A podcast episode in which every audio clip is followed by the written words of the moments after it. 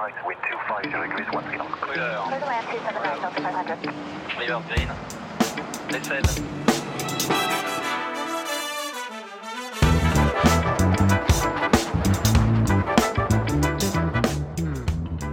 Bienvenue sur le quatrième épisode de l'expérience Shiban. Je suis Sébastien et j'espère que, comme d'habitude, tu vas passer un moment instructif, divertissant et inspirant. Aujourd'hui, nous accueillons Florian, français expatrié au Canada et commandant de bord sur Beechcraft King Air à seulement 23 ans. On peut dire qu'il est bien parti pour euh, devenir un Shiban. Personnification du rêve de nombreux passionnés, Florian a su sortir de sa zone de confort pour devenir pilote professionnel outre-Atlantique. Il nous raconte son parcours, semé d'embûches, et sa progression fulgurante qui l'amène aujourd'hui à exercer un métier hors du commun, pilote d'une ambulance volante dans le nord du Canada. Et avant de laisser la parole à notre invité du jour, nous tenions à vous souhaiter un joyeux Noël et de bonnes fêtes de fin d'année. Passez de bons moments, sans oublier de prendre soin de vos proches.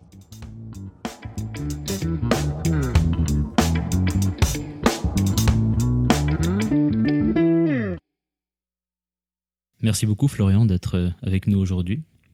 Je t'ai connu il y a quelques années alors que tu montais tes heures de vol en vue d'une formation de pilote professionnel. On a eu l'occasion d'ailleurs de faire un vol ensemble euh, à Montauban, on était allé à Agen.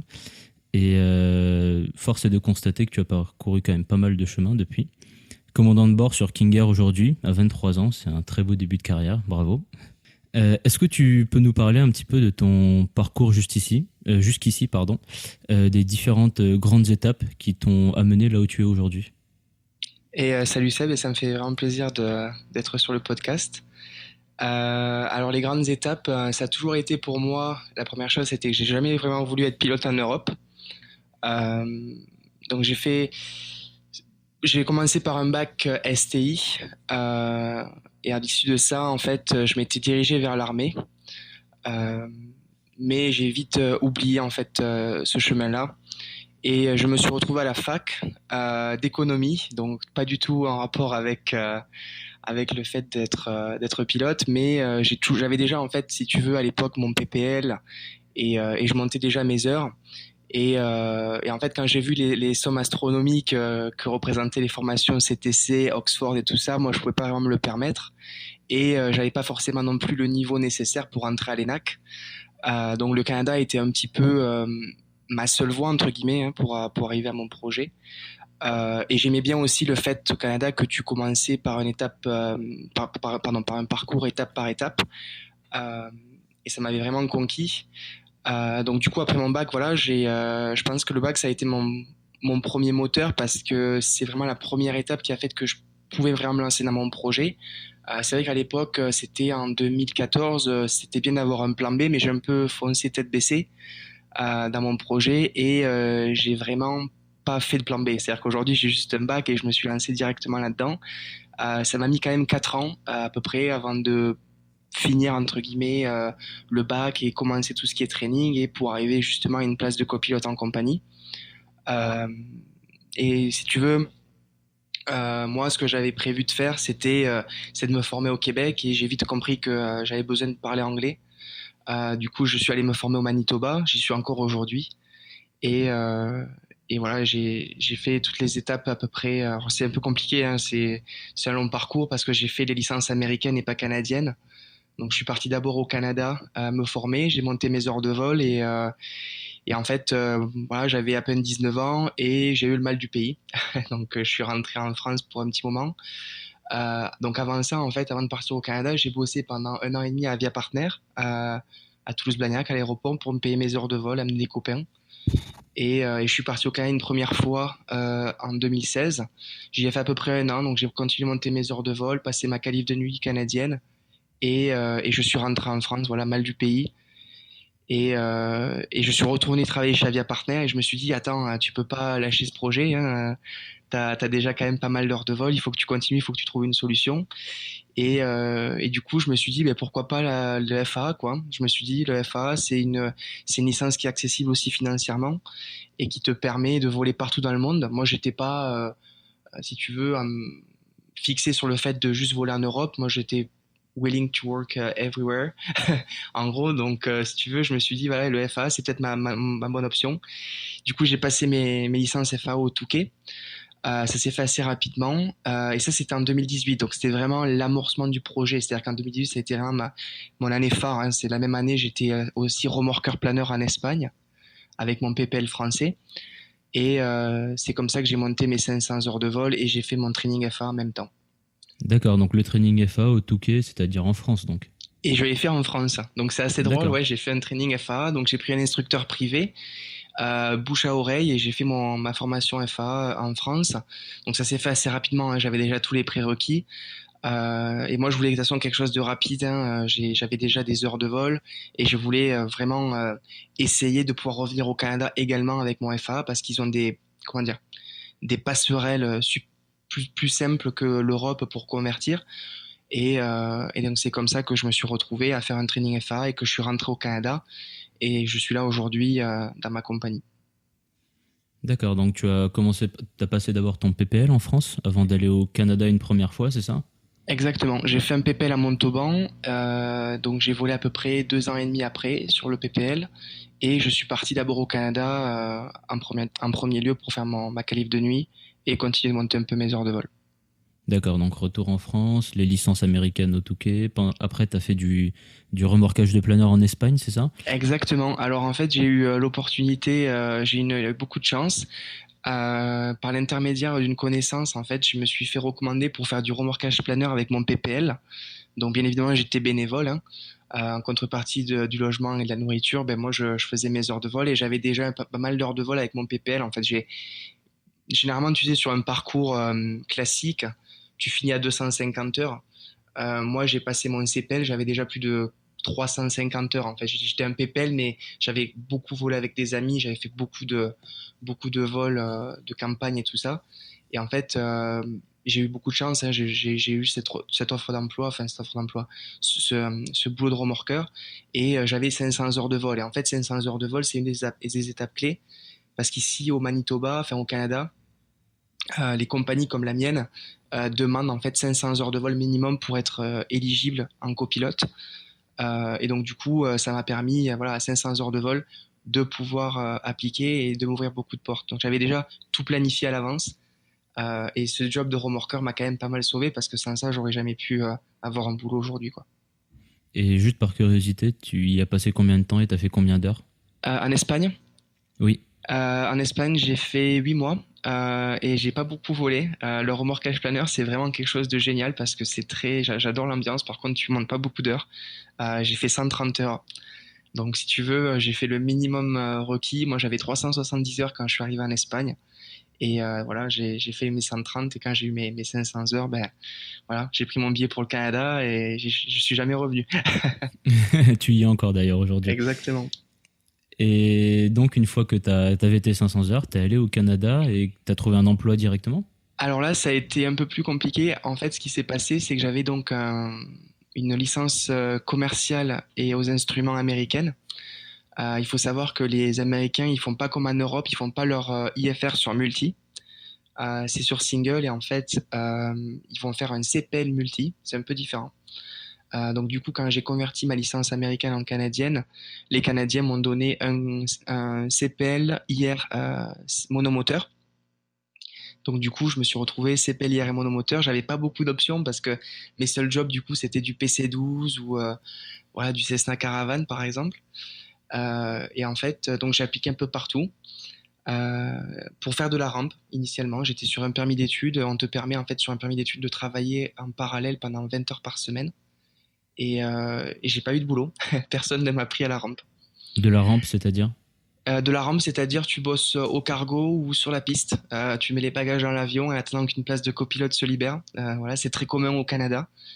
Euh, malheureusement, moi quand j'ai appliqué, c'était en septembre 2018. J'ai pas eu de travail, j'ai personne ne m'a recontacté. Pourtant, j'ai voilà, j'ai toqué à toutes les portes, j'ai laissé des CV, mais ça n'a pas suffi. Et en fait, euh, pour la petite anecdote, euh, quand j'étais en Espagne, j'ai euh, envoyé un email à un des managers d'une des compagnies Medevac à Winnipeg en lui expliquant mon projet, en lui disant que voilà, Euh, j'avais besoin de 500 heures pour, euh, enfin, que je montais en fait mes 500 heures de vol pour appliquer dans sa compagnie. Tu sais, tu es toujours obligé de faire un petit peu de violon. Hein. Il faut toujours montrer que tu es un peu, euh, que tu es un peu intéressé. Du coup, j'ai, Carrément, je- c'est comme ça que ça marche. ah ouais, toujours. Et du coup, je lui ai dit, euh, je lui ai dit voilà, moi je serais intéressé. Cependant, euh, voilà, je, je n'ai pas de permis de travail. Euh, j'ai juste un permis d'études. Ma seule option pour pouvoir travailler euh, au Canada, c'est de me faire sponsoriser. Donc c'est une démarche qui est assez lourde pour l'employeur. Euh, c'est assez culotté quand même demander ça alors qu'il ne me connaît absolument pas. Et j'ai eu, voilà, j'ai été assez surpris de voir qu'il m'a répondu et qu'il m'a dit que voilà, il cherchait des, profils de travail aérien, d'instructeurs, de personnes qui ont déjà fait un peu de d'air taxi. Ça s'appelle air taxi chez nous quand on commence le 703. Et, et quand j'étais à Winnipeg, que j'étais, ben, en gros, je pouvais aller le voir sans souci. Et en fait, ce qui s'est passé, c'est que euh, j'avais quand même oublié à cette compagnie, pour être honnête avec toi. Et, et j'y ai repensé, en fait, je suis retombé sur le mail et je me suis dit, attends, mais pourquoi je ne vais pas le voir? Parce que c'est vrai qu'on avait discuté par email et, et ça, serait, ça serait sympa de le rencontrer. Du coup, je me suis, euh, je me suis, voilà, je, je me suis imprimé un CV, j'y suis allé. Il m'a, il m'a accueilli, on a discuté pendant une demi-heure et, euh, et le soir même, je rentre chez moi, je vois un email, il me dit, ben, si demain tu veux venir, euh, tu peux revenir avec, on, peut, on, on souhaiterait te voir avec le chef pilote. du coup, là, j'étais là, ouais, bon, ok, ça, ça a l'air de marcher, ça a l'air intéressant. Ça, ça va vite. Et ça allait super vite en fait. Moi j'étais très surpris. En plus j'avais pas les j'avais pas les licences. J'avais juste euh, voilà un, un CPL euh, IFR mais monomoteur. Ils opèrent des King Air et des MU2. Euh, bon tu connais probablement la suite. et du coup euh, du coup ouais donc je suis retourné voir le chef pilote et je me suis vu offrir un poste de copilote sur King Air 200 alors que je n'avais jamais volé un multi. Euh, donc c'est quand même fou. Je je sais pas j'ai touché le Ah, gros lot et euh, C'est pas mal, c'est une super opportunité ça. une super opportunité. La barre était très haute parce qu'en gros, ce qu'ils m'ont dit, c'est que ils m'ont dit voilà, finis ton multi. Donc tu multi-rating et puis une fois que tu as fini, euh, ce qu'on fera, c'est que le jour de ton test QT King Air, on va upgrader ton IFR monomoteur en multimoteur. Donc si tu veux, j'ai fait ma première ILS multimoteur sur un King Air 200. Donc c'est Ah, assez t'as euh, commencé directement à la QT en fait. T'as commencé Eh ouais, directement en en fait, j'ai qualification mon- type. euh, Exactement. En fait, euh, il y, a une- il y a une procédure, c'est que tu peux, tu peux upgrade, tu peux faire évoluer ton monomoteur en multimoteur sur un test QT. Et, et c'est ce qu'ils m'ont fait. Donc j'ai quand même, euh, enfin ce jour-là, j'ai, c'était jackpot. Hein, j'ai sauvé 10 000 dollars de formation et en plus ils m'ont fait un permis de travail euh, sponsorisé pour deux ans. Et, euh, et voilà. Et donc j'ai fait mes un an de copilote et puis en janvier dernier ils m'ont, ils m'ont fait passer commandant de bord. Génial, félicitations. Ben merci. Voilà, c'est le, le parcours un peu euh, du combattant, mais euh, mais il faut pas lâcher et, et c'est juste une voilà, c'est souvent la chance, il faut la provoquer et c'est fait d'opportunités. Je j'aurais voilà, j'aurais peut-être pas pu faire ça un an plus tard hein, avec ce qui se passe actuellement, mais euh, voilà. Oui, bon, on aura l'occasion d'en reparler. Et du coup, juste par curiosité, comment ça se passe au Canada en général? C'est toi qui payes ta QT ou c'est l'employeur qui paye la qualification de type sur l'avion? Alors personne ne paye le QT au Canada, donc ça c'est un autre point positif. Euh, Il y a deux types. Il y a des y a des compagnies qui vont bonder, c'est-à-dire qu'elles vont te avancer la qualif et tu vas devoir rester une certaine période. Et c'est proraté, donc c'est-à-dire qu'en gros, euh, par exemple, si tu pars deux mois avant, tu devras rembourser le delta des mois que tu n'auras pas fait.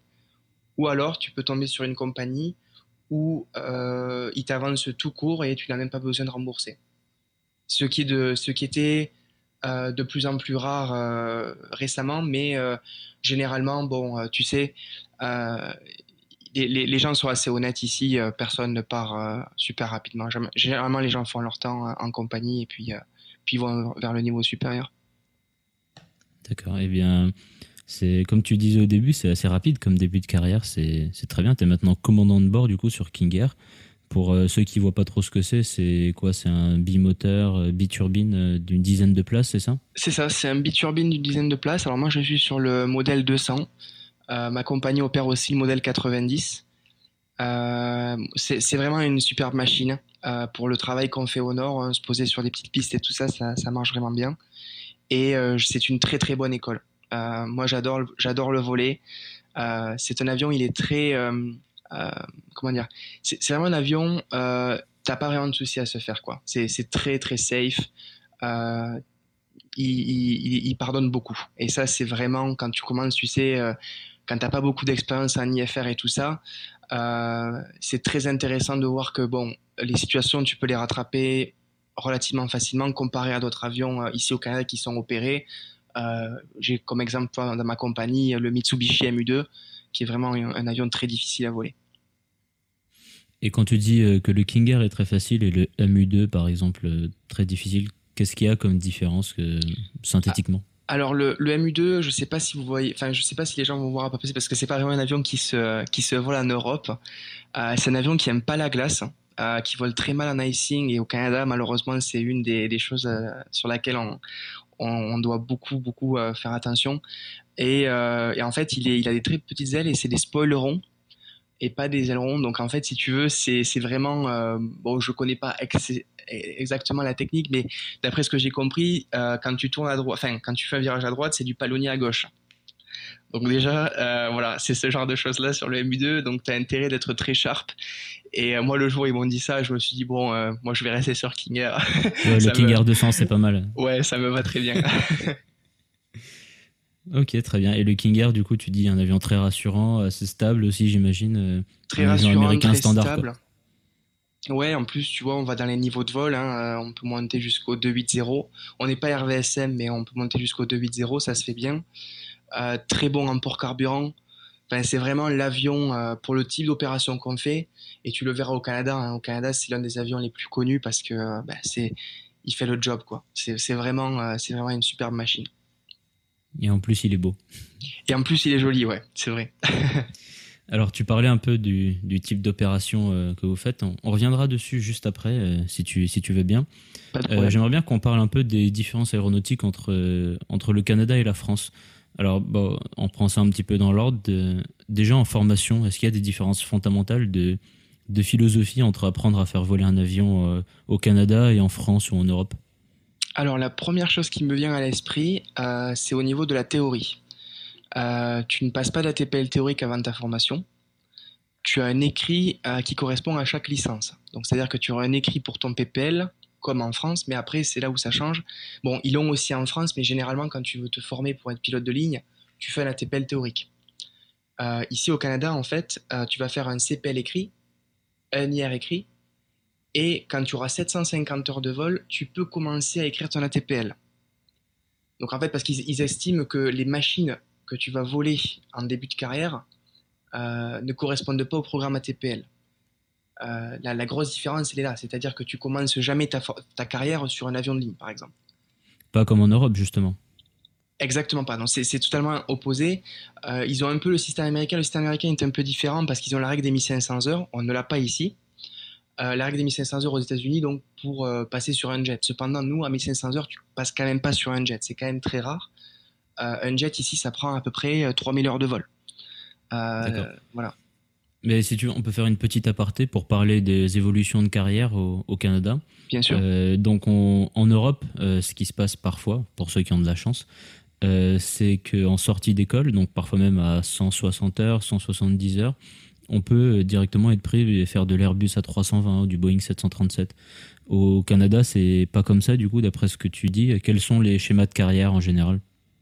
Alors non, personne commence sur euh, 320 ou 737. Le schéma de carrière initial, euh, il y en a plusieurs. Donc tu peux commencer en étant instructeur euh, jusqu'à 1000 heures, 1500 heures de vol. Ou tu peux commencer sur la rampe. Euh, tu vas faire entre 6 mois à 18 mois de rampe au sol à mettre les cartons dans l'avion. Et ton prochain job après ça euh, sera euh, du King Air, du Piper Navarro, euh, du Cessna 206, du Cessna 208. Euh, voilà, ce type d'appareil-là qu'on appelle en fait le 703. Donc c'est de l'air taxi. Donc des compagnies Medevac, des compagnies. Il y a du PC12 aussi. Il y a pas mal de, de personnes qui commencent sur PC12. Du, de, de, la compagnie 703 pour ensuite partir une fois que tu as un peu plus d'heures si tu es chanceux, partir en 705, donc c'est-à-dire de la ligne euh, WestJet, Air Canada, euh, ce type de compagnie, ou euh, une étape, comment dire, une étape intermédiaire qui est appelée le 704, où là tu vas voler en fait après avoir fait du King Air 200, tu vas voler du Beechcraft 1900, de l'ATR, du Dash 8. Euh, et ensuite, une fois que tu auras fait ça, tu pourras peut-être commencer chez Air Canada ou WestJet sur 737. Euh, mais ça prend, ça prend un bon 3000, 5000 heures de vol avant d'arriver sur 737. Ouais. Ah oui, donc, euh, donc en début de carrière, euh, on peut pas imaginer faire du 737 avant au moins 5-6 ans, quoi. Absolument pas. Euh, si quelqu'un veut venir au Canada pour faire du 37, ça va lui prendre du temps. Euh, ça prend, euh, je dirais, entre 5 à 10 ans. Ça dépend les, les, choix de parcours que tu fais. Il y en a qui sont très rapides. J'ai un ancien instructeur qui, lui, a fait du King Air il y a 6 mois, 2 ans d'ATR et après direct sur 737. C'est très très rapide. Euh, après, il y a beaucoup de personnes qui adorent le 703. Par exemple, euh, moi j'ai des amis, euh, des collègues de boulot qui n'iront jamais en ligne, par exemple, qui adorent voler le King Air, qui adorent voilà le Nord. Enfin, tu sais, c'est vraiment c'est ça que j'aime beaucoup au Canada, c'est la variété. Tu peux tu peux voler dans le Nord, tu tu peux faire de, l'épandage agricole. Enfin, tu, as vraiment une variété de travail qui est impressionnante et tu en as pour tous les goûts. Et ça, c'est très intéressant parce que tu as des gens qui, qui au final, n'ont pas, forcément envie de faire de ligne et qui vont, euh, vont s'épanouir à faire du King Air dans l'Arctique, par exemple, tu vois. Et, euh, je trouve ça vraiment intéressant. Ah, j'imagine bien qu'on trouve ça, qu'on trouve ça très intéressant. Et au niveau de l'évolution des, des, salaires, c'est euh, assez, ça, ça, augmente assez graduellement quand on passe du, comme tu disais, du 703 au 704 au 705, où globalement on peut très bien gagner sa vie en 703 ou être payé au lance-pierre en 705, c'est-à-dire sur avion de ligne. Alors justement, euh, c'est une question très intéressante que tu poses parce que en fait, euh, il s'avère que les 703 ont une tendance à payer beaucoup mieux que les 705. Euh, donc c'est-à-dire qu'en fait, bon, je vais te donner un ordre d'idée. un Captain 703, il commence à peu près à 70 000 et il peut top à 200 000 sur King Air 200. Donc c'est des dollars canadiens par an, c'est ça? C'est un dollar canadien, 1.5 par rapport à l'euro. Donc euh, par rapport à l'euro, ça va paraître euh, ridicule euh, généralement, mais il faut le. Moi, je ne compare jamais parce que je vis sur place. Donc, si tu veux, Au, dollar canadien, c'est une très très bonne place et une très très bonne paie. voilà, donc par exemple, un Captain 703 va faire à peu près, on va dire, entre 100, 000 et 150 000 à l'année. Et le jour où il veut évoluer, partir en 705, copie chez Air Canada, Express, donc pas, pas Air Canada Mainline. Hein. Car chez euh, Air Canada Express, par exemple, les salaires, voilà, tu commences à 30 000 à l'année. Euh, alors, bien évidemment, tu vas faire du CRJ ou du Dash 8. Euh, c'est beaucoup plus intéressant, mais ce que les gens oublient de voir au début, c'est que tu vas, tu vas vivre dans une ville qui est beaucoup plus chère. Moi, aujourd'hui, je vis à Winnipeg. les frais de vie sont largement abordables. quand tu te retrouves à Toronto et que tu es payé 30 000 à l'année, c'est de la survie. Euh, après, le problème, c'est que c'est des étapes obligatoires si tu veux te retrouver chez Air Canada Mainline. Et euh, Air Canada Mainline qui est le euh, l'équivalent d'Air France. C'est-à-dire de faire du 320 ou te retrouver sur long courrier. Donc, si tu veux, c'est des sacrifices à faire et c'est très difficile de passer d'une 703 comme la mienne à une 705 Air Canada.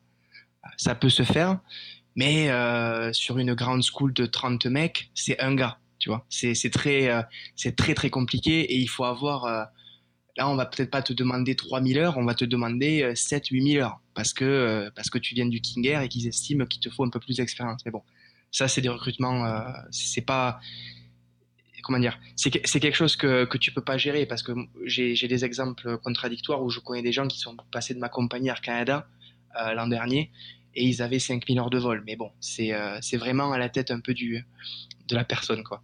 C'est un peu paradoxal quand même de dire euh, après 3000 heures de King Air, euh, pas assez d'expérience pour faire du 320 alors que, alors ah les gens qui ont même jamais vu un King Air, qui savent pas ce que c'est, peuvent en faire en Europe quoi.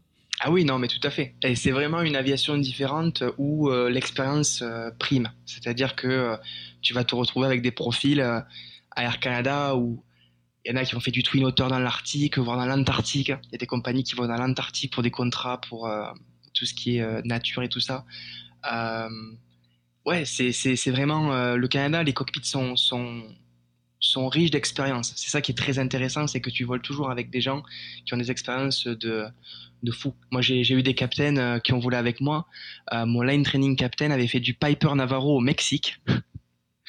Donc on se demande ce qu'il a fait là-bas avec le Piper Navarro, mais il avait transporté des valises sûrement. Ouais, probablement. Et, et il, il, a fait un petit peu de Dash 8 Q400 à WestJet et il est revenu en fait dans ma compagnie volée. Et euh, il a fait un an après à nouveau chez nous. Et là, il est parti, euh, il y a à peu près six mois, il est parti chez NetJet aux États-Unis. Il vole sur Cessna Latitude. Mais bon, c'est des parcours, euh, c'est vraiment des parcours sympas, quoi. Carrément, c'est pas un parcours très linéaire en fait au final, mais c'est aussi ça qui en fait Ben- l'intérêt. Et d'ailleurs, qu'est-ce que tu en penses toi de, de ces différences de philosophie entre l'aviation au Canada ou même en Amérique du Nord en général et, et l'Europe? Alors, je pense que niveau expérience et, euh, et- niveau carrière, je pense que le Canada est beaucoup plus attractif. Euh, ce qu'il faut voir derrière, par contre, c'est que le parcours que tu vas faire au Canada, il te prend aux tripes. C'est vraiment un parcours qui est difficile, Euh, surtout moralement. C'est-à-dire que euh, le King Air dans le Nord, c'est une expérience qui est, avant que tu l'aies connue, c'est quand même quelque chose qui est difficile. Et c'est des choses que tu vas faire pour 3-4 ans. Euh, quand tu commences sur 320 en Europe, disons que, enfin, après, je peux me tromper, hein, j'en ai jamais fait, mais pour moi, tu n'as pas vraiment connu cette difficulté euh, de l'étape par étape, tu vois, de, commencer en bas et de, gravir les échelons. Donc, je dirais que le Canada, c'est plus riche en termes d'expérience. Si C'est vraiment un pilote qui est vraiment là pour l'expérience et qui est là pour, pour dire, voilà, moi, je veux faire euh, un peu de, de 703, je veux faire un petit peu de 704, un peu 705. Le Canada, c'est euh, le mieux. Cependant, si quelqu'un est euh, entre guillemets pressé, mais je sais pas si c'est vraiment le mot, mais si quelqu'un a vraiment envie de faire du jet, il faut pas venir au Canada parce que parce que ça prend beaucoup de temps et, euh, et franchement, euh, il faut vraiment accepter le fait de voilà de, de faire du King Air et de et d'avoir cette expérience qui est plus compliquée, je dirais, en termes de vol que que celle que tu fais en Europe. C'est c'est une envie de carrière un peu différente en fait. Exactement. Pas, pas la même Euh, philosophie. Tu l'as bien résumé. D'accord, très bien. Et bah, merci beaucoup pour ton avis là-dessus. C'est vrai qu'il y a pas mal de gens qui sont assez polarisés là-dessus. Il y en a un qui est bien, l'autre qui est pas bien. Bon, c'est juste différent en fait. Et chacun fait ce qu'il veut, Ah, chacun fait ce qu'il peut surtout. Tout à fait. Euh, bah moi, si tu veux, moi j'avais pas forcément les moyens financiers à l'époque quand je m'étais renseigné. C'était CTC Wings euh, pour les cadets EasyJet. J'avais regardé, je m'étais dit bon, mais ça c'est peut-être le meilleur plan, mais j'avais pas les moyens financiers de me le permettre. Euh, et ce que j'avais trouvé sympa au Canada, c'était le fait que tu pouvais justement avoir une étape, euh, enfin un, par- un parcours à étapes. Et je trouvais ça super intéressant de pouvoir me dire bon, mais le jour où j'arrive en ligne, si je regarde dans le rétroviseur, j'ai quand même fait une expérience sympa, tu vois. Et Il n'y aura pas pas, fait- juste euh, la flight school en fait. euh, il n'y a pas la flight, voilà exactement, il n'y a pas que la flight school et surtout, euh, tu, je vais pas faire du 320 toute ma vie. Tu vois, par exemple, EasyJet, bon, tu peux te retrouver à aller faire du long courrier, mais tu risques de devoir t'expatrier. Euh, Est-ce que tu as forcément envie de t'expatrier? Pas forcément. Après, EasyJet, c'est une très belle carrière.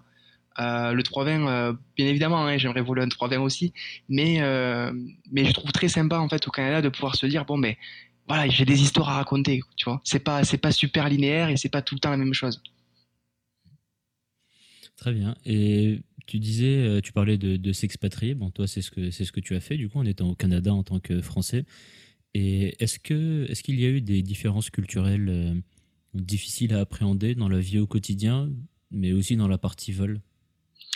Euh, alors, l'expatriation euh, au Canada, ça va, parce que c'est un pays qui est quand même assez... euh, comment dire Il y a beaucoup, beaucoup d'expatriés. Pas trop où je suis à Winnipeg. Winnipeg, c'est vraiment nord-américain, donc quand tu viens ici, tu, sens que tu es vraiment en Amérique du Nord. Ça, se, ça se sent beaucoup moins à Montréal, Vancouver ou des, des, des villes de ce style. Dirais au quotidien, pas vraiment. Le plus dur pour moi, ça a été vraiment le climat. Euh, parce que ici à Winnipeg, c'est 8 mois d'hiver à moins 40. Donc au début, euh, voilà, quand c'est 4 heures du matin et qu'il faut que tu ailles dégivrer la voiture, euh, tu te dis mais qu'est-ce que je fous là quoi?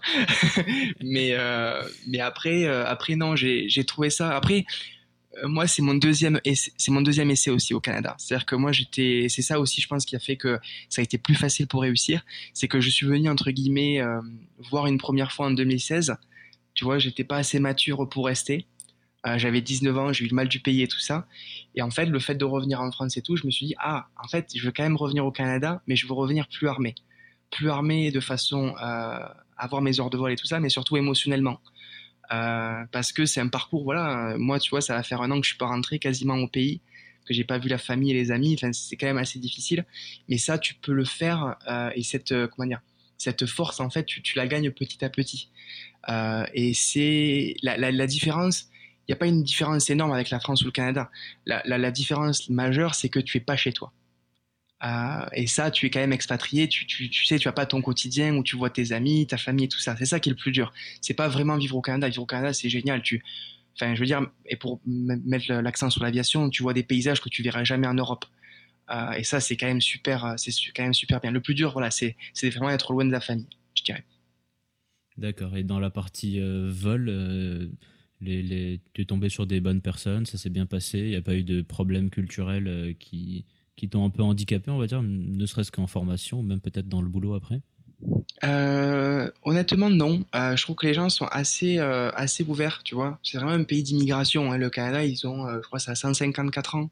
C'est vraiment un pays qui est tout jeune. Donc, la plupart des gens avec qui tu parles sont aussi issus de l'immigration. Tu vois, par exemple, leurs grands-parents ou peut-être leurs parents. Donc, les gens sont très ouverts d'esprit par rapport à ça.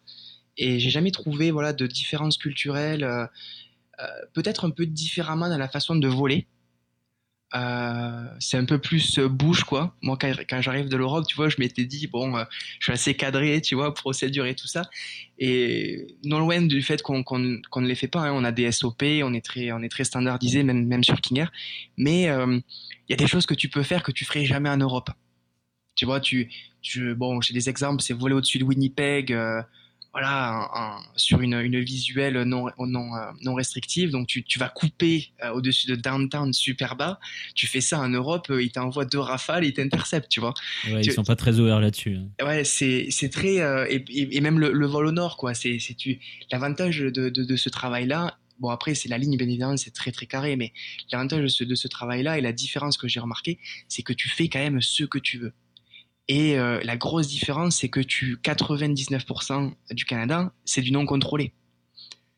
Donc, c'est-à-dire que tu es, tu es quand même, euh, entre guillemets, euh, tout seul avec toi-même pour tout. C'est-à-dire self-dispatch et tout ça. Ah, c'est intéressant ça. Du coup, euh, ouais, de l'auto-information quasiment tout le temps en fait. Exactement. Donc en fait, il y, a une- il y, y a une fréquence en route où tu vas parler avec les autres trafics et euh, donner ta position. Et en fait, c'est chacun, euh, chacun, ben en fait, et ça, ça marche super bien. Hein, C'est-à-dire que tu vas donner ta position, il va dire bon ben ok, nous on va ralentir un petit peu. euh, Tu es numéro un, tu passes, tu passes avant nous. Et euh, il y a très très peu de, de, de, de contrôlés. Euh, 99% des vols que je fais, c'est en non contrôlé. Je vais être contrôlé au départ de Winnipeg, mais quand je descends sous le, alors nous, le niveau de transition, c'est le 1.8.0. Euh, c'est pas comme en Europe où il change. Nous, c'est vraiment 1.8.0. Et une fois que je passe 1.8.0, je suis non contrôlé. C'est que je suis plus au radar. Et alors là, je suis, euh, je suis avec moi-même, quoi. Et là, je dois me débrouiller tout seul. Donc c'est assez, euh, c'est assez. La première fois, ça fait un peu peur. Hein. La première fois, tu te dis, ouais, now you're clear uncontrolled airspace. Je, ça veut dire quoi ça? Il me voit plus. Non, non, me laissez pas, me laissez pas. c'est exactement ça. Ça fait, ça fait un peu peur au début, mais, mais après, je trouve ça super bien, quoi. C'est vraiment intéressant. Ok. Euh, bah, c'est vachement intéressant, comme tu dis, hein, mais comme on l'a dit en introduction, tes, euh, tes vols aujourd'hui sont principalement des vols d'évacuation sanitaire. Alors, qu'est-ce que ça veut dire, évacuation sanitaire? Euh, Alors, vous dites euh, Medevac, du coup, au, Ouais. au Canada. En France, c'est plutôt Evasan. Comment ça s'organise, en fait, au quotidien d'être pilote d'une ambulance volante? Alors, c'est très différent de l'Europe. Euh, moi, j'ai des copains qui volent chez Airleg. J'ai un copain qui vole chez Airleg. On a un peu discuté. Je sais pas si tu connais Airleg à Bordeaux. Euh, c'est une compagnie qui fait de l'Evasan. C'est comme Oyonair, par exemple. Il y a une compagnie à à qui s'appelle Oyonair. C'est vraiment différent. Euh, en fait, pour parler d'abord de l'Europe et après je, euh, ferai la comparaison avec le Canada. En Europe, l'Evasan est vraiment tourné sur tout ce qui est transport d'organes et j'ai envie de dire du planifié. C'est-à-dire qu'en fait, quand tu vas, quand tu vas savoir ce que tu vas faire à l'avance. Nous, c'est jamais comme ça. Euh, nous, c'est vraiment du 24 heures sur 24, 7 jours sur 7, mais on call. Donc, c'est-à-dire qu'en fait, euh, pour te, pour voilà, te décrire une journée type, euh, tu vas, on a trois bases, donc la base de Winnipeg, Island Lake et Thompson, avec des crew house. Et donc, on, on, va à la base, notre duty démarre et on part pour 14 heures. Donc, pendant 14 heures, on est en fait on call et on peut être appelé à tout moment. Donc, si tu veux, euh, nous, c'est vraiment du day-to-day, c'est-à-dire que c'est quelqu'un qui s'est fait mal au bras, enfin, peu importe, et on va devoir le rapatrier quelque part. C'est ça la différence vraiment avec l'Europe, où c'est vraiment transport d'organes, mais tu vois, c'est quelque chose de prévu. Nous, c'est imprévu. C'est-à-dire que nous, on nous appelle à n'importe quelle heure euh, pendant une semaine et on doit, euh, on doit partir sur un patient. Donc, c'est assez, c'est assez intéressant parce que tu sais jamais où tu vas. Euh, et tu es euh, et tu es toujours à la merci du, téléphone. Des fois, t'as pas envie de te faire appeler quand c'est 2 heures du matin et que t'es qu'il fait moins de 40 dehors et que t'es bien dans ton lit, t'as pas envie de te faire appeler, tu vois. Mais euh, mais tu te fais appeler, bien évidemment, ça, ça le fait à chaque fois. C'est quand tu commences à t'endormir que tu te fais appeler. Mais c'est ça la grosse différence, c'est que on va t'appeler pour un appel. Donc tu vas le faire, il va te prendre entre 4 et 5 heures en fonction de où tu vas. Et après tu reprends l'avion et tu le ramènes à la base. Donc tu es constamment en train de voler. C'est vraiment une, comme tu dis, c'est une ambulance volante. C'est-à-dire que l'avion est en l'air et à tout moment, on peut nous appeler sur le, téléphone satellite et nous dire, écoutez, il faut que vous partiez là-bas. Donc là, on va faire nos, nos, euh, nos calculs pour savoir si on a assez de, de, carburant pour le faire et tout ça. Et on pourra dire si on peut le faire ou pas. Après, il y a aussi l'aspect médical. Euh, nous, on est une compagnie qui fait du basique et pas du critique. Donc il y a deux types de compagnies, les compagnies basiques, médic médicales basiques et, et médicales critiques, euh, où là on vole toujours avec un médecin, donc on est toujours trois à bord, le commandant, le copilote et le médecin, et le médecin peut euh, refuser lui à son tour de dire bon, ce patient est instable, je ne le prends pas. Donc tu vois, c'est vraiment intéressant dans le sens où tu es constamment, tu sais jamais où tu vas, tu sais jamais ce qui va se passer, et tu es constamment en alerte. Donc c'est aussi très fatigant. Oui, j'imagine. Justement, c'était ma question aussi au niveau des amplitudes horaires de travail. Euh, bon, j'imagine qu'il y a un cadre réglementaire, mais qui doit être assez souple forcément pour permettre ce genre d'opération. Alors, euh, bon, je vais peut-être me faire taper sur les doigts parce que moi, je, je, après tout le monde, tout le monde est un peu aimerait de, de meilleurs horaires, mais en fait, comment ça se passe, c'est quand tu as un appel, euh, tu pars pour 14 heures. Donc, par exemple, tu te fais appeler à 10 heures, tu vas bosser jusqu'à minuit. Une fois que tu as fini à minuit, tu pars pour 9 heures de repos. Donc pendant 9 heures, tu es, euh, on ne peut pas t'appeler. C'est-à-dire que pendant 9 heures, tu te reposes, tu es à la base, tu, voilà, tu es chez toi ou à la base, tu n'es pas appelé. Par contre, à 9h01, après avoir fait ton, ton repos, quoi, tu peux avoir un appel. Et là, tu repars pour 14 heures. Cependant, il arrive que tu ne te fasses pas appeler. C'est ça où c'est très difficile, c'est que tu switches très souvent au niveau du, du sommeil entre jour, nuit, jour, nuit, jour, nuit. Parce que tu peux commencer deux jours entre 10h et minuit, ta première journée, ne pas te faire appeler avant 19h le lendemain. Mais si tu veux, tu n'as pas dormi de la journée parce que ben, tu, tu viens de te réveiller normalement à 9h, donc tu as attendu 10h sans dormir. Et à 19h, on te rappelle pour un nouvel appel. Et là, tu repars pour 14h. Ah oui, donc euh, au niveau du rythme circadien, euh, c'est pas terrible ça. Ah, c'est très très mauvais. Moi, j'ai pris euh, j'ai pris 5 ans dans la tronche. Hein. moi, je j'ai en deux ans sur place, c'est ça. Ouais, c'est ça. Moi, dans deux ans, je suis j'ai plus de cheveux. Hein. Ah ouais, donc euh, ouais, il faut forcément être flexible, sinon. Il faut être très très flexible. Ce genre de... Très flexible, très bonne hygiène de vie et surtout, euh, en fait, c'est bête à dire, mais dès que tu es entre guillemets, que t'as pas d'appel, que tu es à la base, il faut dormir. Je, tu, tu dors constamment. Et les périodes où tu es activable, euh, ça se passe comment? Tu es activable quoi Une semaine par mois Trois semaines par mois? Euh, Alors je travaille deux semaines par mois. Donc c'est-à-dire une semaine euh, de boulot, une semaine de repos, une semaine de boulot, une semaine de repos. Donc en gros ça fait six mois par an. Donc c'est quand même pas mal. Mais par contre tes semaines de boulot, ma première année j'ai fait 980 heures de vol. Donc euh, ça s'actionnait avec des des des, des, des, mois à 90 heures. Enfin c'était du c'était fou quoi. Je, mais moi tu sais j'étais un peu insouciant. Moi c'était ma première année copilote. Je suis là putain il faut que je fasse mes heures quoi. En fait c'est trop bien de voler. Ah mais oui, mais après là quand tu deviens commandant, tu sais tu as déjà tu as des heures de vol, tu tu tu tu tu prends les choses un peu plus haut et tu dis bon des fois euh, des fois j'accepte, je vais, je vais être honnête avec toi, hein, tu, euh, tu acceptes des tripes et tu dis bon, euh, heureusement que la météo elle est, elle est bonne quoi, parce que des fois malheureusement et je pense que c'est pareil pour tout le monde en Europe ou même au Canada, c'est que la fatigue dans les cockpits, euh, voilà, c'est quelque chose, c'est un sujet qui est, qui est présent quoi. Les gens, les gens volent fatigués. Et bon, nous, on a l'avantage, c'est qu'on a, on a assez de support quand même. Hein. On peut, on peut call fatigue assez souvent si on, si on le sent pas. Après, bon, si la météo, elle, elle est, elle est favorable et tout ça, bon, tu vas pousser un petit peu et tu es toujours deux. Ah, ça, c'est l'avantage aussi, c'est que tu as confiance au mec qui est à côté de toi et tu te dis, bon, euh, ça va le faire. quoi. Mais, euh, mais c'est vraiment le plus dur. quoi. Hein. La fatigue, c'est vraiment le, point noir, je dirais, de, cette, euh, de cette activité en Medevac. Et tu parlais d'être, enfin, du, du, fait que depuis que tu es commandant de bord, bon, tu voyais pas forcément les choses exactement pareil. Comment tu as vécu le passage de, droite à gauche Et est-ce que tu en es content aujourd'hui Et quelle nouvelle responsabilité ça t'a ça a engendré pour toi? Alors, comment je l'ai vécu? Pareil, ça s'est passé super vite. Je, je savais pas en fait si j'allais passer commandant. C'est-à-dire que euh, les mois passés, euh, moi j'avais mon renouvellement de QT qui est en janvier et, euh, et je savais pas vraiment si ça allait se faire ou pas. Moi j'en avais envie, tu vois. Je, me suis dit attends quand même, euh, maintenant je, connais l'avion. Quand tu as fait un an sur l'avion, le King Air, tu le connais. Par contre je savais pas vraiment si j'avais la possibilité et les qualités nécessaires pour justement prendre de la, être, euh, comment dire, prendre des décisions en temps voulu. Donc, si tu veux, tu as toujours cette appréhension de se dire, bon, peut-être qu'ils vont me dire non, et t'as pas forcément envie d'entendre non. C'est quand tu te dis, moi, j'ai envie de passer commandant, et on te dit non, c'est difficile à entendre. Mais bon, après, c'est une carrière de pilote. Il y a des échecs, c'est comme ça, et il faut toujours rebondir. Donc, en fait, euh, ce que j'ai fait, c'est que j'ai commencé un peu comme je fais d'habitude, tu vois. J'ai commencé à discuter avec certains commandants. Je leur ai dit, qu'est-ce que tu penses? Est-ce que, est-ce que passer commandant, ça se ferait? Est-ce que tu penses que je devrais demander au chef pilote et tout ça? Ils m'ont dit, ouais, non, vas-y, euh, hésite pas, quoi, ça, ça, ça, va le faire.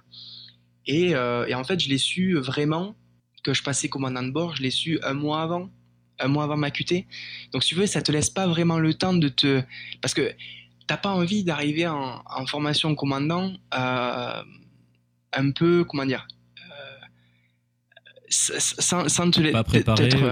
Voilà, pas préparé ou t'être mis mentalement euh, dans l'optique de, de, le faire. C'est-à-dire que, tu sais, si tu te dis, bon, je vais rester copilote, tu vas faire le travail pour être copilote, mais quand tu es commandant, tu entends le mot commandant, c'est assez, assez bête à dire, mais tu te mets beaucoup plus de pression. Tu vois, tu te, tu te dis, alors là, il faut vraiment que je sois à 300%, euh, j'ai pas le droit à l'erreur et tout. Donc, si tu veux, un mois, ça a été quand même euh, assez rapide, quoi, pour préparer et pour me dire, bon là, il faut que je connaisse absolument tout, tout, tout, tout, tout. Mais, euh, mais ils sont sympas, ils sont pas là pour. Euh, c'est ça que j'aime beaucoup au Canada, c'est qu'on n'est pas là pour te. Pour te punir ou quoi que ce soit. On est vraiment là pour que tu évolues et que, et que ça se passe de façon de, façon plus simple que, je pense, en Europe. En Europe, j'ai l'impression où il y a beaucoup d'échecs, tu vois, en upgrade.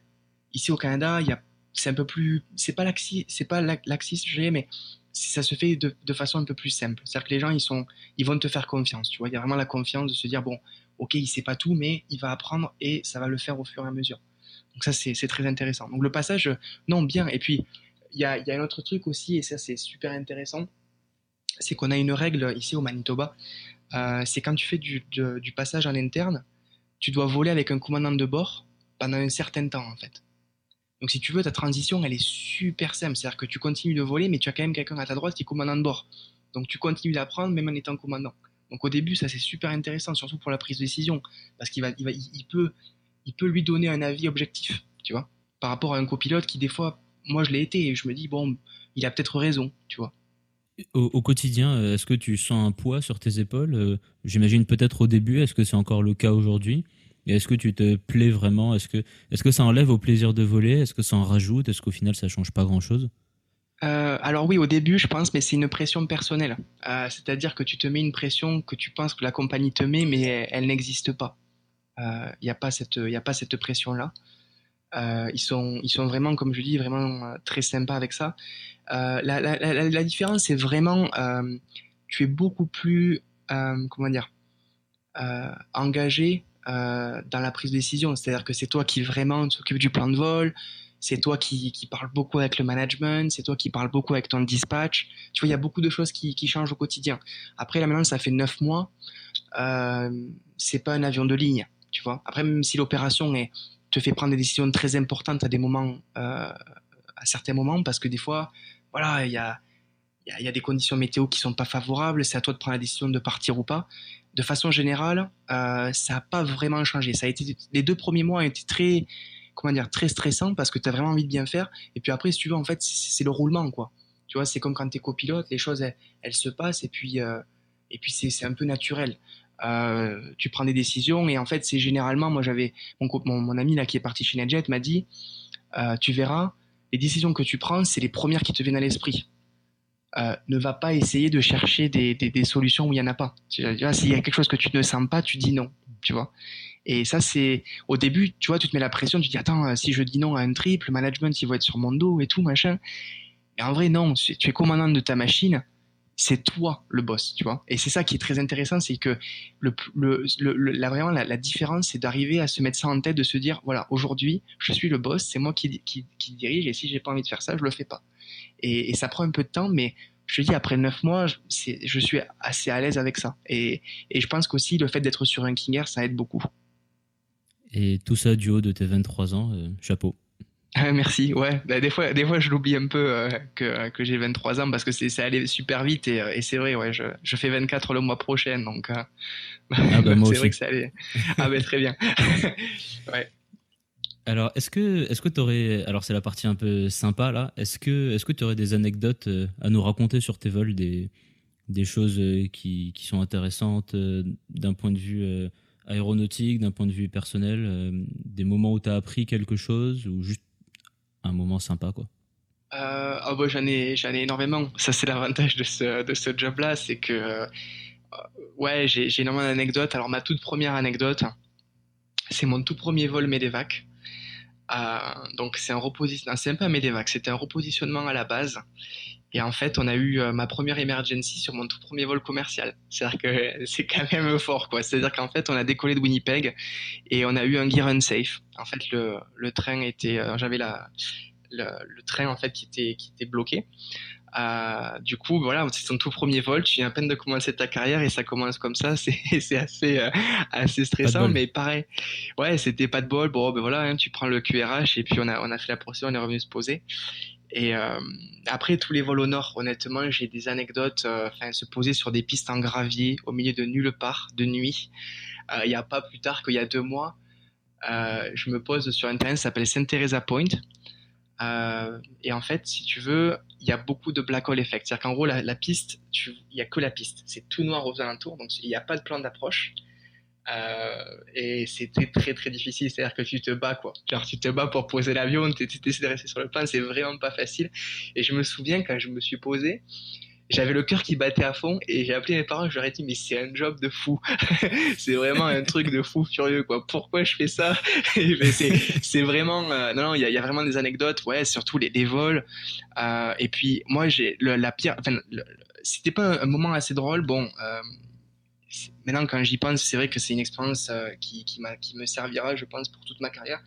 en fait si tu veux il n'y a pas de report météo sur tous les terrains où on va donc pas de métard, pas de taf. Euh, c'est des cartes qu'on appelle des GFA.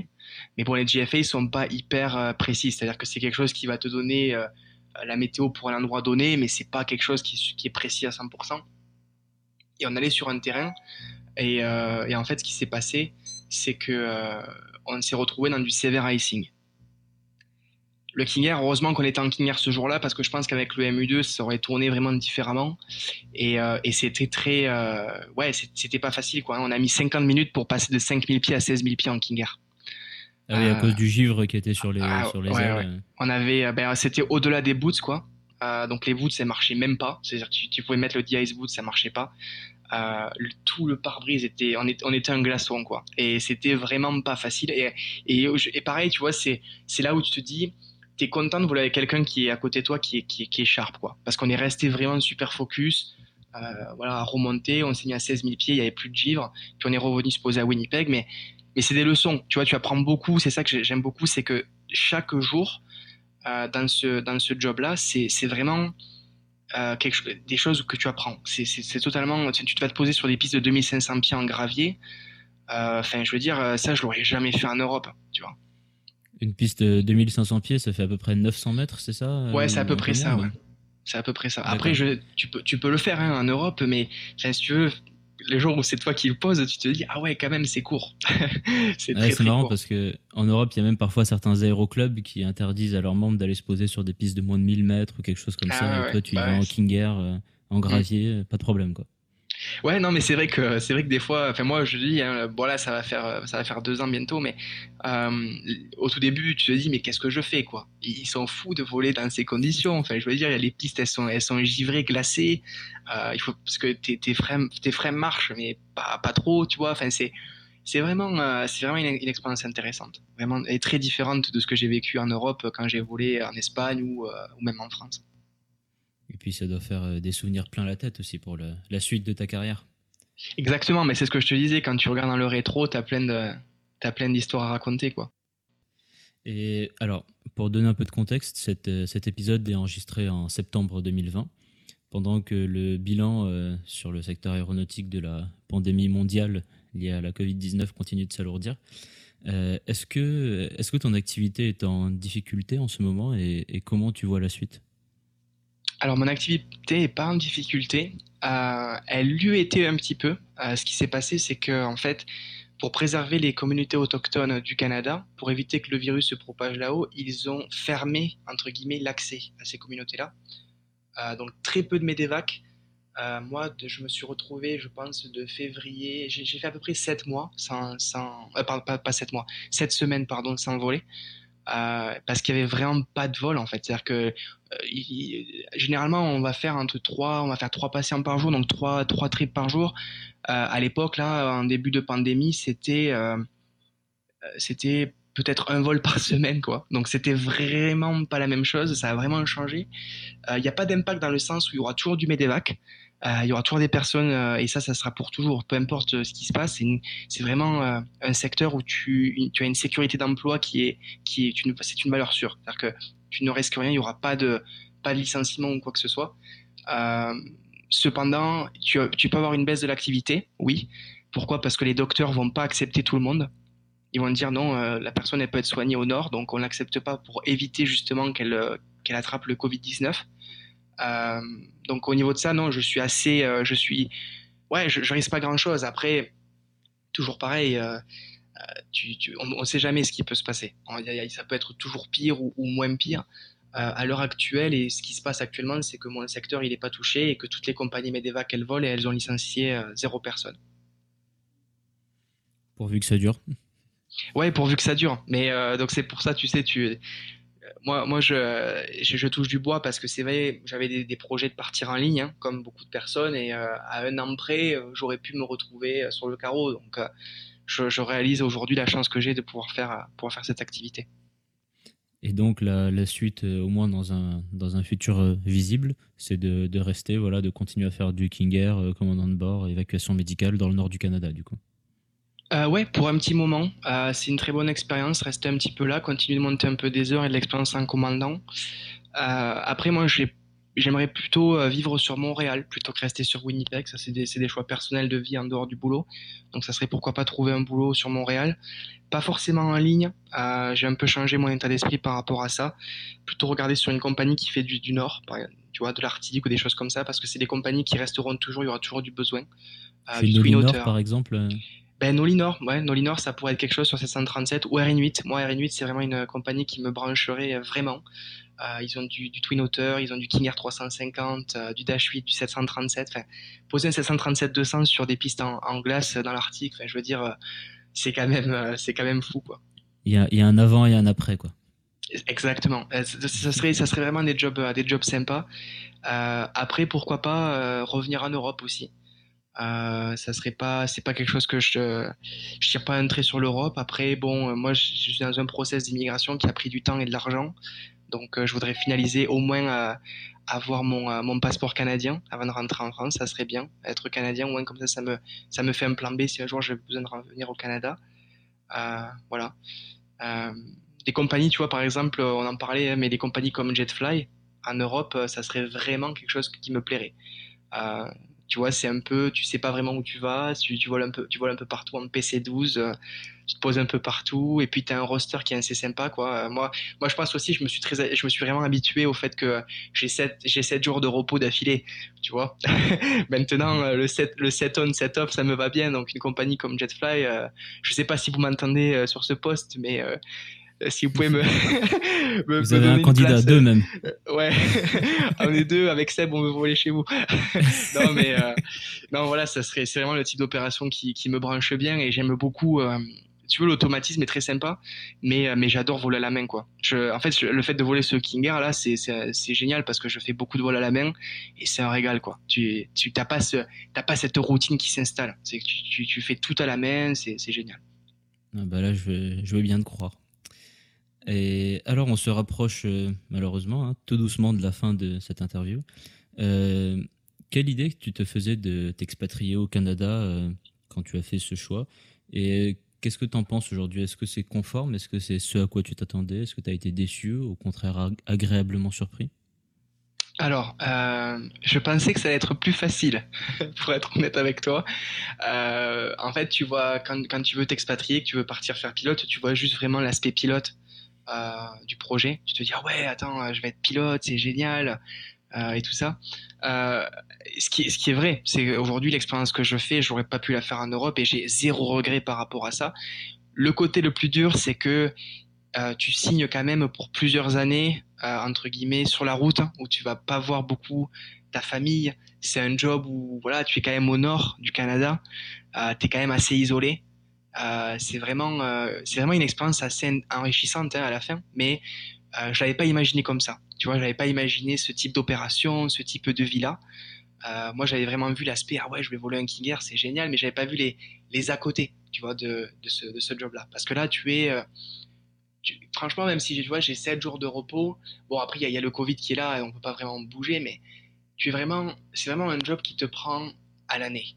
Tu vois, même si, même si tu as du temps off, tu es constamment en train de te dire, ah ouais, attends, euh, je, je pense au boulot. Parce que tu es dans une ville où euh, ben, tes amis sont tes collègues. Donc, si tu veux, t'as pas, t'as pas cet aspect où tu peux un peu déconnecter en dehors de, de l'aviation. Euh, c'est pas, pas pas un mal en soi. Au contraire, hein, moi je trouve ça super intéressant parce que tu discutes avec d'autres pilotes d'autres compagnies, mais euh, tu perds un peu ce cadre quand tu étais en France où, et comme je disais, je, je le remets, euh, je repointe ça du doigt, mais la famille et les amis qui sont hors de l'aviation. Ça, quand tu viens au Canada, tu l'imagines pas. Tu te dis, ah non, mais ça sera une vie comme en France, et en plus, je serai pilote, donc ça sera génial. Ce qui est génial, c'est vrai, je, je suis pilote et tout ça, et j'adore ça. Mais, euh, mais le plus dur, voilà, c'est vraiment l'aspect euh, être loin des proches, je, je trouve. Si c'était à refaire, tu refais pareil? Si c'était à refaire, est-ce que je referais pareil? Alors, je pense que le truc, c'est que si je savais, si je savais qu'il y avait le Covid qui arriverait, je pense que j'aurais refait pareil. Parce qu'il fallait, au final, le fait d'être allé rapide, tu vois, ça m'a permis d'être où je suis. Euh, si c'était à refaire, je pense que j'aurais fait un peu d'études quand même. Parce que j'ai juste un bac aujourd'hui. Et aujourd'hui, s'il m'arrive quoi que ce soit, ben, malheureusement, euh, j'ai pas de plan B.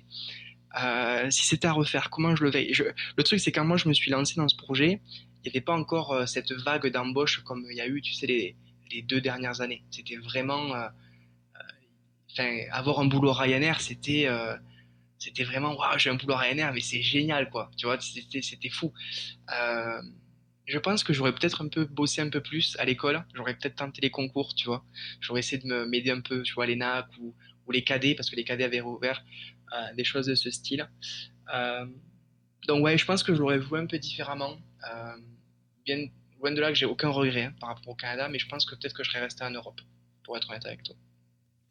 D'accord. Après, c'est vrai que maintenant, avec le Covid, tu as une place qui est quand même très confortable. Beaucoup de gens t'envient, je pense. hein.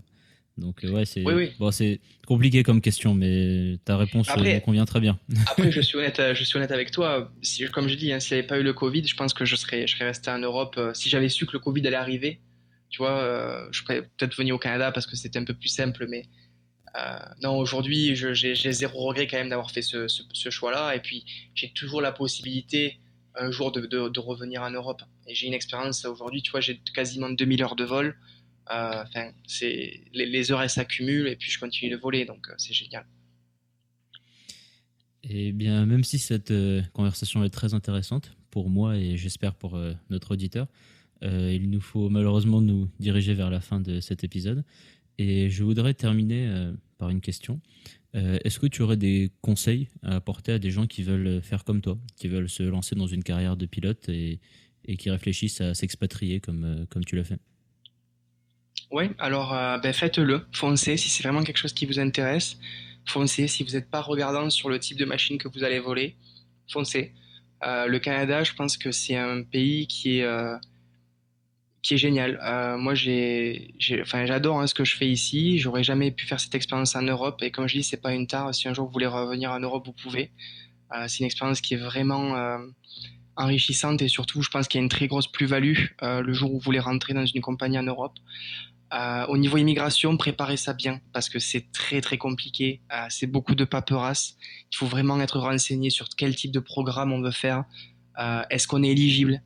Aussi Il y a beaucoup de personnes qui malheureusement viennent ici et qui sont pas trop bien, qui se renseignent pas bien, pardon, et qui sont obligés de rentrer en France ou dans d'autres pays. Et ça c'est pas ça c'est pas bien parce que tu viens avec un projet et malheureusement c'est l'immigration qui bloque.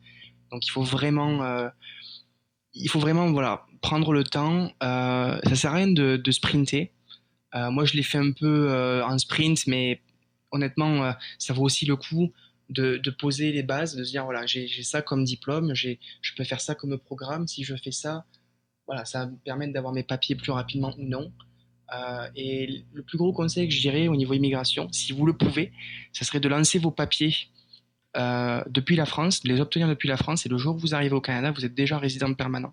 Ça va vous éviter des contraintes de permis de travail, euh, voilà, d'aller voir des compagnies de supplier qu'elles vous embauchent parce que euh, voilà, vous n'êtes pas éligible au travail. Donc euh, voilà, être préparé, fonceur, et surtout essayer d'avoir zéro regret et, être vraiment aussi très ouvert d'esprit, que ce soit au niveau aviation et au niveau, au niveau de la vie de tous les jours. Eh bien, ça, ça sera le, le, mot de la fin. Merci, merci beaucoup Florian pour ton temps. C'était une discussion euh, très intéressante et agréable. J'espère que notre auditeur l'aura apprécié. Et moi, je te souhaite de continuer à t'éclater, à faire du Kinger euh, dans le nord du Canada et je te souhaite le meilleur pour euh, la suite de ta carrière. Mais merci à toi Seb, c'était un plaisir. J'espère que cet épisode de l'expérience Shiban t'a plu. Pour le numéro suivant, on se retrouve dans 15 jours sur ta plateforme de streaming audio préférée. D'ici là, nous t'attendons sur Facebook et Instagram sous le nom d'utilisateur XP Shiban. N'hésite pas à nous faire un retour d'expérience sur cet épisode.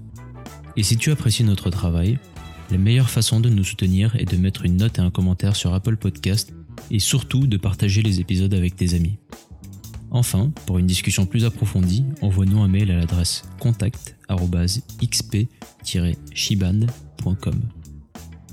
C'était l'expérience Shiban Merci beaucoup d'avoir partagé ce moment avec nous et on se retrouve dans deux semaines.